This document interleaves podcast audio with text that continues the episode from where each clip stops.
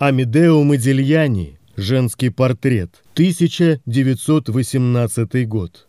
Женский портрет изображен на бежевом вертикально ориентированном листе. Женщина сидит за столом, сложив руки на коленях. Перед ней, чуть левее, стоит небольшая рюмка на ножке. Модильяни в своей характерной манере изображает неестественно вытянутую шею модели, сжатые губы, миндалевидные глаза и прямые линии бровей, одна из которых переходит в узкий овал лица. На голове женщины высокая цилиндрическая шляпка с декоративным камнем в центре и узкими полями, из-под которых выглядывают ровные, коротко стриженные под коре волосы. Модельяне работает здесь обычным графитным карандашом. В рисунке нет теней, растушевки, перекрестной штриховки, только тонкие, лаконичные линии. Он ведет линию легко и быстро, но довольно изобретательно. К примеру, нитку бус на шее женщины он изображает линией, закрученной как пружина. Местами рисунок едва прочитывается, от чего создается ощущение призрачности, полупрозрачности этого женского образа, который как будто рассыпется или сотрется при малейшем дуновении ветра.